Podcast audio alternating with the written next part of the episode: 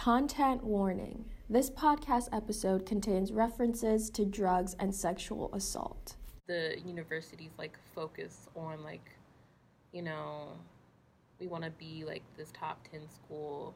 We're big about academics. We have to keep up our image.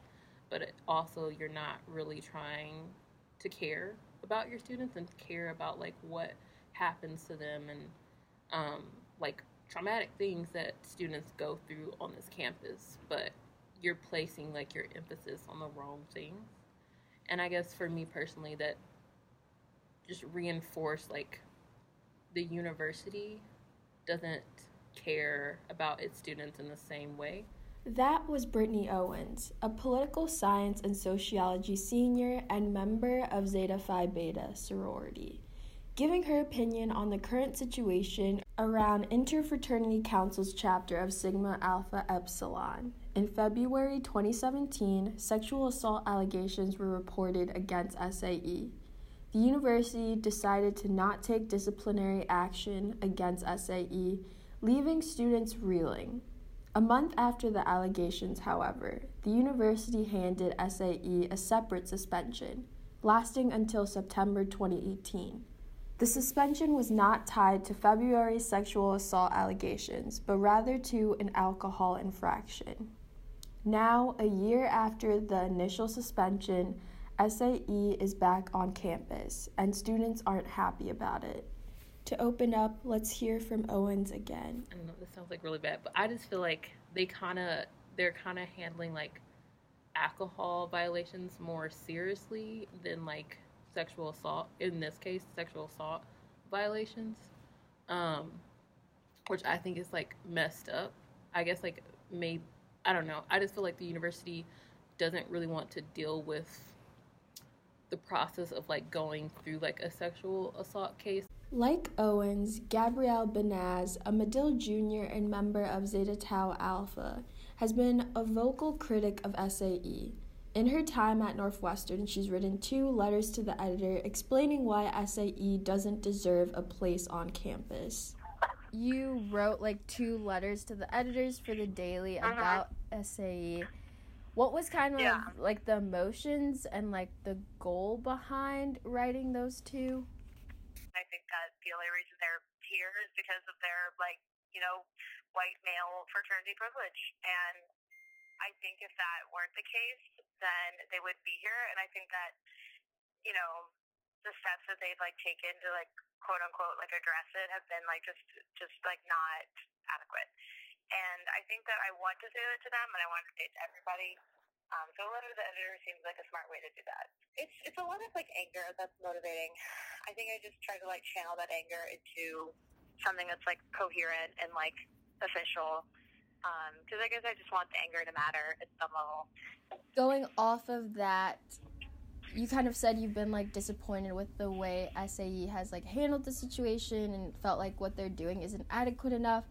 What have like you seen them do, and what do you ideally what would you have wanted them to do after dealing with mm-hmm. allegations?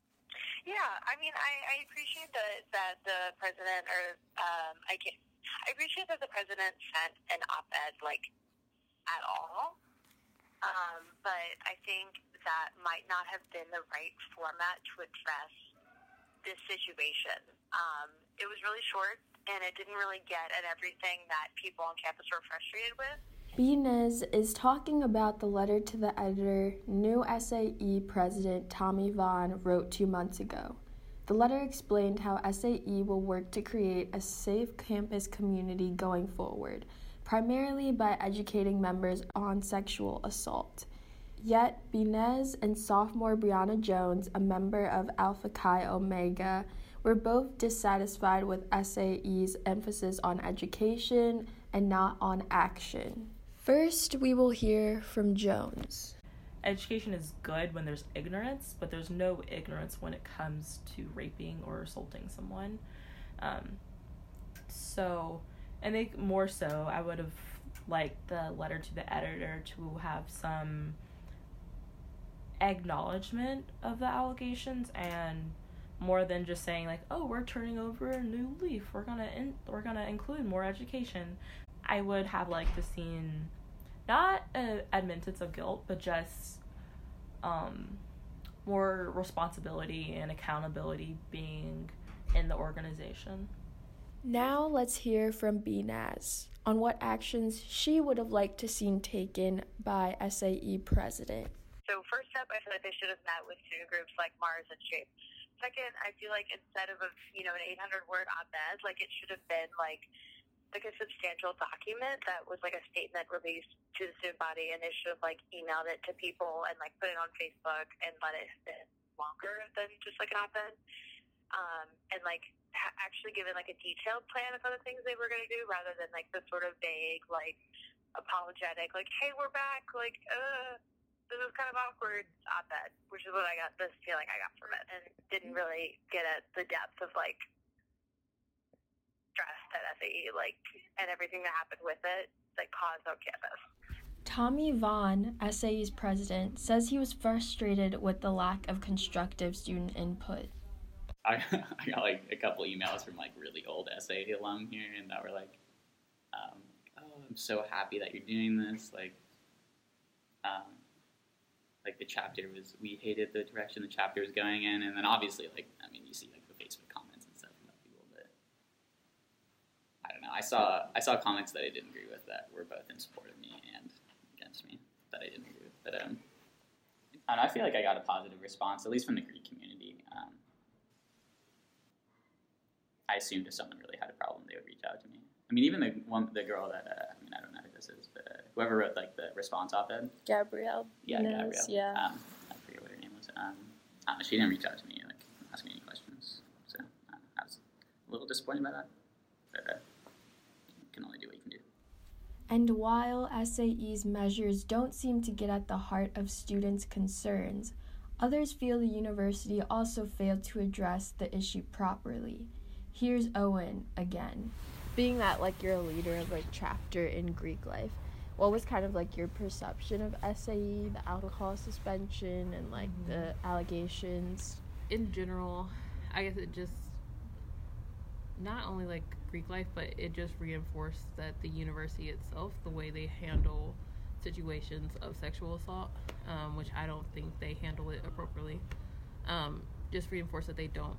The university itself doesn't really care that much about um, how it affects victims and like really trying to help victims who are sexually assaulted. They just like to me kind of threw it away in the butt under the bus, um, especially in the way that SAE was only um, like charged for um, alcohol allegations instead of like the sexual assault cases.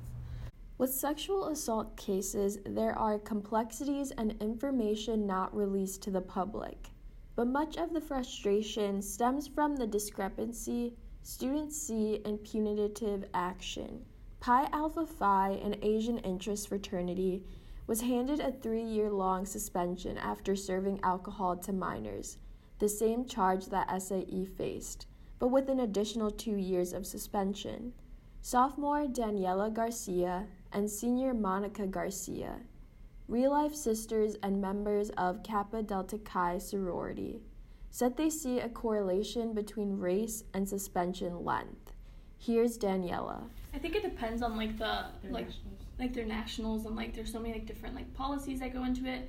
Um, but it definitely I don't know. It just as an outsider, not knowing those policies, it definitely feels like something that is like due to like race or something. In my opinion, it's like oh like this this fraternity who has like a large population of white males, um, or people who identify as males or people who identify as whatever, um, has less of like a punishment in comparison to um, a chapter who's a part of the MGC community, which I don't know, it just feels like it's wrong in my opinion.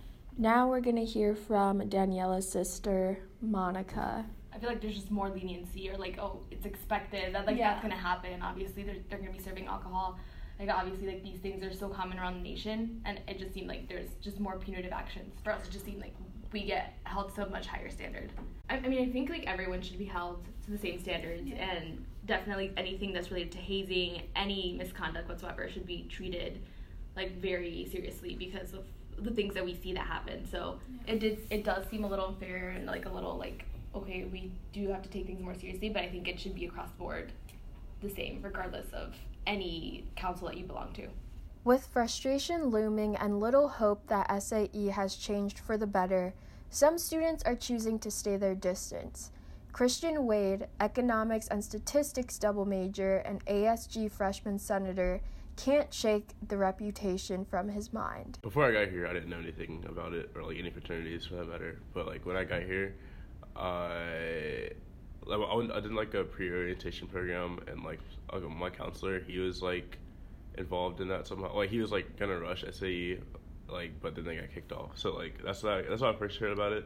And I heard about like what happened to them and like the negative perception. So like yeah, just like going forward, I guess like yeah, I still have like the negative perception in my mind about like all the stuff that happened with them and like and I assume I guess like a large a large part of the freshman class has that has that negative perception based off of like the amount of people that rush there or whatever. So yeah, so I like personally, yeah, personally, I would like yeah, I would never rush SAE just because of the negative association they have on campus and like the negative association in my mind. And while students on campus may have negative perceptions of SAE, Vaughan stressed that these problems affect other SAE chapters and Greek life more generally. You know, sexual assault and racism and like a lot of these issues that I mean they exist in all fraternities across the country. I mean, I think SAE, I believe, is the largest one, but I, I think a lot of people overestimate like how much contact we have with other SAE chapters. I mean, I do acknowledge that like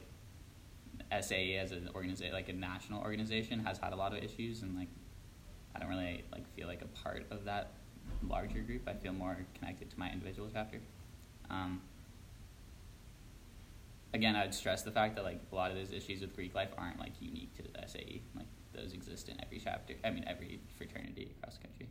ASG student body president Emily Ash feels that nothing could be done to amend her feelings towards SAE. Um, I also am just incredibly troubled by the reputation of this organization nationally, and therefore I don't know that there's really anything that can make me feel necessarily comfortable as an individual student or as repre- as a representative of the student body.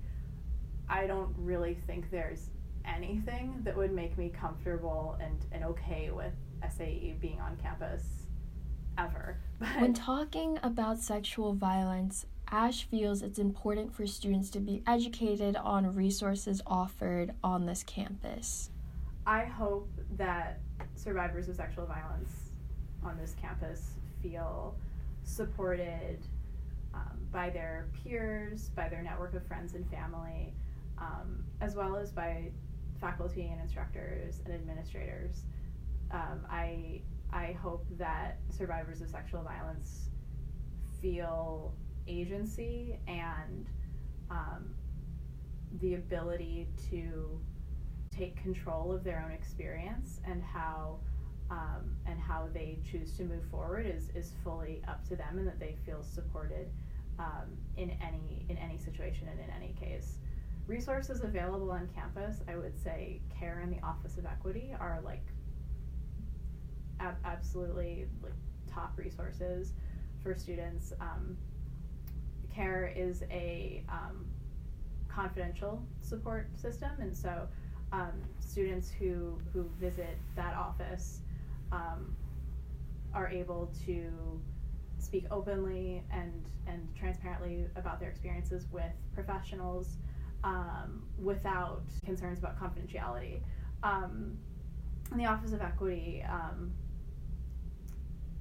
kind of complements care in that in that they provide um, all of the potential paths that that a student um, can take with respect to moving forward with an investigation or not, and and if not, you know what other more kind of informal support mechanisms can we put in place for students and um, so I'm a big proponent of um, more engagement and awareness with both of those offices. I think they're doing really important and complementary work. You can reach out to CARE at 847 491 2054.